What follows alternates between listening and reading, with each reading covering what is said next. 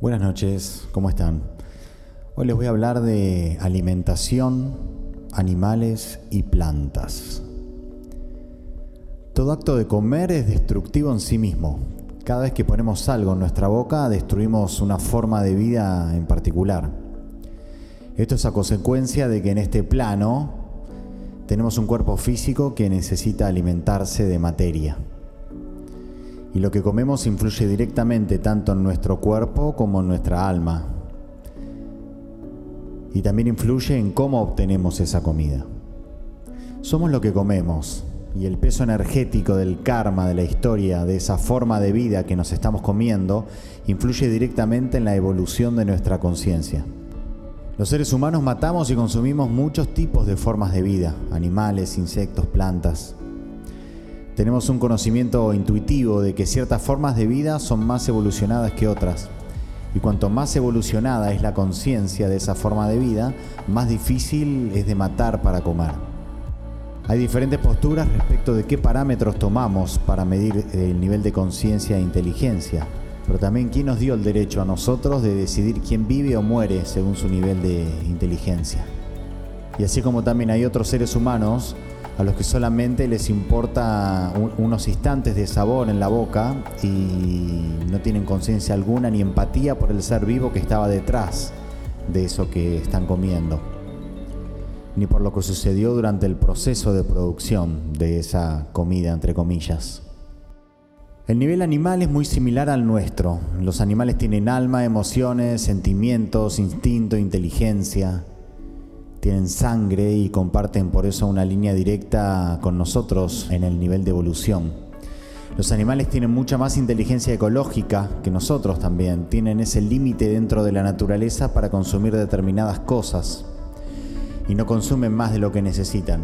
Por eso no vemos animales obesos y tampoco destruyen su ambiente como nosotros lo hacemos.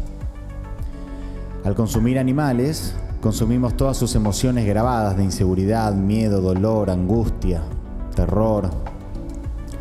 Algunos dicen que los animales no tienen sentimientos de amor, como si tenemos los humanos, sino que tienen instintos de supervivencia de la especie.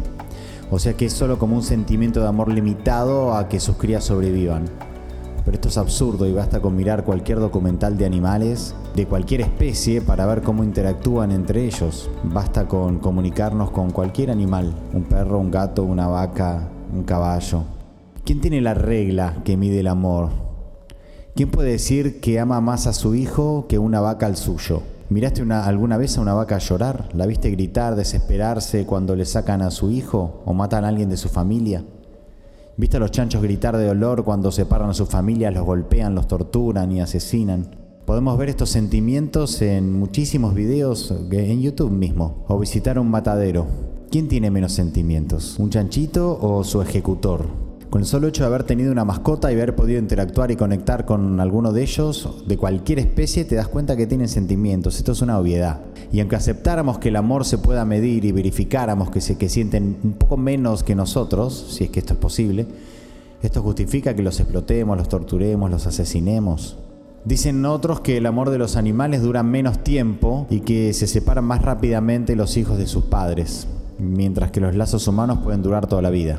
Pero así como hay muchas especies de animales que, cuyos lazos sí duran toda la vida, también hay muchísimos casos de humanos que abandonan a sus hijos. ¿Cuál es la diferencia? No es lo mismo. Hay animales que son más crueles y se comen a sus crías de la misma manera que hay humanos más malvados que asesinan a sus hijos.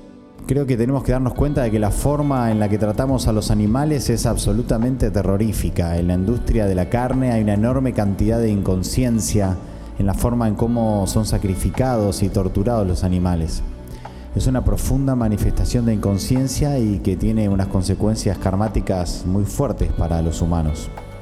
Lo mismo que antes se consideraba la esclavitud humana algo normal, hoy ya podemos ver la esclavitud animal de la misma manera va como expandiéndose la conciencia ahora hacia los animales. De la misma manera que hubo épocas en que, la, humanidad consideraba inferior a algunas razas, hoy sucede lo mismo con los animales. Y si bien hay otras culturas que hacían rituales de agradecimiento u ofrenda antes de matar a un animal, hoy también vemos esto como una barbaridad. De la misma manera que antes hacían sacrificios humanos como ofrendas y hoy lo vemos como una atrocidad, es lo mismo. ¿Y por qué generamos más empatía con algunos animales que con otros? ¿Por qué puede un humano sentir a su perro como un hijo y ver a un cerdo como un producto? Y si puede sentir tanto amor por un perro, ¿por qué no lo puede sentir por una vaca? Es simplemente si algunos han empatizado con los animales y los consideran iguales, según cuál sea su nivel de evolución de conciencia. Si amas a los animales, no te los comes. El ejercicio es también entrar en empatía y ponerse eh, en su lugar por un segundo. Los animales tienen un tipo de alma y tienen derecho a estar en este planeta. Y si ellos se comen entre sí, ok, pero nosotros tenemos la opción, la posibilidad de elegir no matarlos. Los peces y los insectos también tienen alma y sienten dolor y sufrimiento, solo que de otra manera. está bueno dejar de mirarlos desde una objetividad científica y mirarlos subjetivamente respetar a las almas de los animales aunque tengan un menor nivel de evolución, de conciencia, de inteligencia. Y en las plantas, en el nivel vegetal, tiene un espíritu que les da vitalidad, pero no tienen alma. El alma es como un espíritu más evolucionado. Cuando ya hay un alma, ya empiezan a haber memorias personales, hay un observador, una conciencia. Para algunos las plantas solo tienen una inteligencia mecánica y generan reacciones químicas ante un ataque, la falta de agua, el fuego. Son inteligentes las plantas, son capaces de comunicarse, de memorizar, de resolver problemas, de una forma no tan distinta que los animales. Las plantas se comunican entre ellas también, avisando la presencia de depredadores o, algún, o algo maligno, y liberan señales químicas para comunicarse también entre ellas. Pero más allá de todo esto, ¿sienten dolor las plantas? Para algunos las plantas no sienten dolor porque no tienen sistema nervioso o central como el nuestro y que es como cuando nos cortamos el pelo, o la falta de sensibilidad de una persona cuadripléjica que no siente un pinchazo o, una, una cortadura en sus piernas. Para otros las plantas sí sienten dolor, pero lo expresan de una manera diferente a la nuestra, liberando gases y emitiendo señales químicas. Pero tampoco es lo mismo podar o sacar eh, una fruta de una planta que matarla. Igual más allá de todo análisis, ¿es lo mismo sacar una fruta de un árbol que matar una vaca? ¿Es lo mismo sacar una papa o una zanahoria de la tierra que matar un chancho? ¿Es lo mismo cosechar arroz que matar una gallina? ¿Es lo mismo sacar un tomate de la planta que matar un pez? ¿Es lo mismo cortar un hongo del suelo que matar eh, un corderito? ¿Es lo mismo la producción de leche de almendras o coco que caen de un árbol que la industria láctea que tortura y viola millones de vacas? ¿Es lo mismo? No podemos negar la diferencia entre el dolor de una planta y el, de un animal. Solo ponete al lado una persona que corta una rama de una planta de romero o aloe vera y al lado de una persona que mata a toda una familia de chanchos con sus hijos. Anda a un lugar donde, andate a un campo donde cosechan manzanas y anda a un matadero. A ver si es lo mismo. Es cierto también que no es lo mismo el cultivo industrial, las semillas transgénicas, que el cultivo orgánico. No es lo mismo ni para las plantas ni para la ecología, es cierto también. Y también es cierto que, que con los pesticidas se hace una enorme matanza de insectos, que en el cultivo orgánico y a menor escala también se puede evitar esto. Pero aún teniendo en cuenta que las plantas sienten, se necesitan muchísimas más plantas para producir productos de origen animal que para producir vegetales se necesitan 16 kilos de plantas para producir un kilo de carne.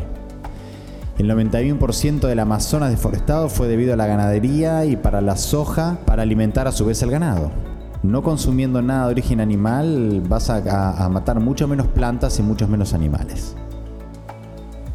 También hoy hay muchísimos documentales que muestran el enorme impacto de la industria de la carne en el medio ambiente. Es el mayor causante del calentamiento global, lo queramos o no lo queramos ver.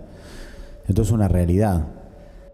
Es decir, que ya consumir carne no es solamente una cuestión de gusto, sino que está destruyendo las condiciones de habitabilidad del planeta. Nos estamos destruyendo a nosotros mismos solo por el hecho de comer carne, entre otras cosas, pero esto es uno de los factores fundamentales. En cuanto a la salud humana, si bien siempre hay opiniones encontradas, ya está probado científicamente que el consumo de animales es perjudicial para la salud y que una dieta basada en plantas es mucho más saludable. Nuestro ADN también es un 99% eh, primate, chimpancé, cuya alimentación principal son las frutas, son, somos frugívoros en esencia. Desde un punto de vista energético, el planeta funciona energía solar y nosotros también. Como dijo el genio Tesla, lo que en realidad comemos es energía en forma de fotones de luz. La energía va del sol a la planta y de ahí a la boca.